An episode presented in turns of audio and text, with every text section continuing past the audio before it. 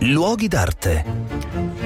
Un cordiale saluto da Marco Carminati, sono a Milano e sono davanti alle Gallerie d'Italia dove per un po' di mesi sarà allestita una mostra davvero molto interessante e molto originale perché è dedicata al ruolo che ebbero i banchieri nei secoli nella promozione artistica. Noi oggi immaginiamo naturalmente che i grandi mecenati furono eh, i re, gli imperatori, i pontefici, i vescovi, gli ordini eh, monastici e poi anche le famiglie nobili, però un ruolo molto molto importante lo ebbero appunto i banchieri che tra l'altro diventando spesso molto ricchi e molto influenti a un certo punto vennero nobilitati, cioè divennero a loro volta esponenti dell'aristocrazia. Questa mostra prende in considerazione 11 casi, 11 banchieri che sono banchieri italiani, sono banchieri francesi, sono banchieri eh, inglesi, sono banchieri austriaci e anche banchieri americani e il caso più eclatante naturalmente la, eh, è quello della famiglia Medici che era, una famiglia di banchieri, ma che nel 400 divenne così ricca e così importante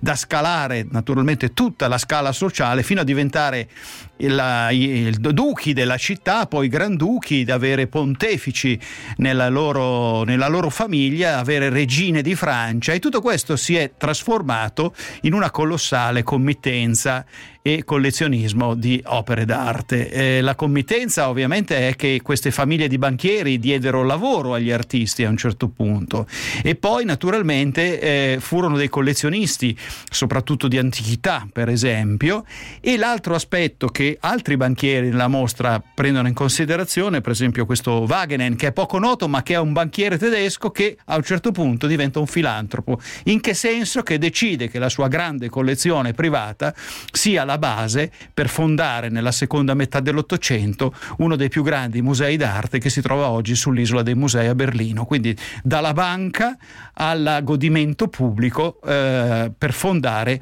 un museo che diventerà un museo di Stato.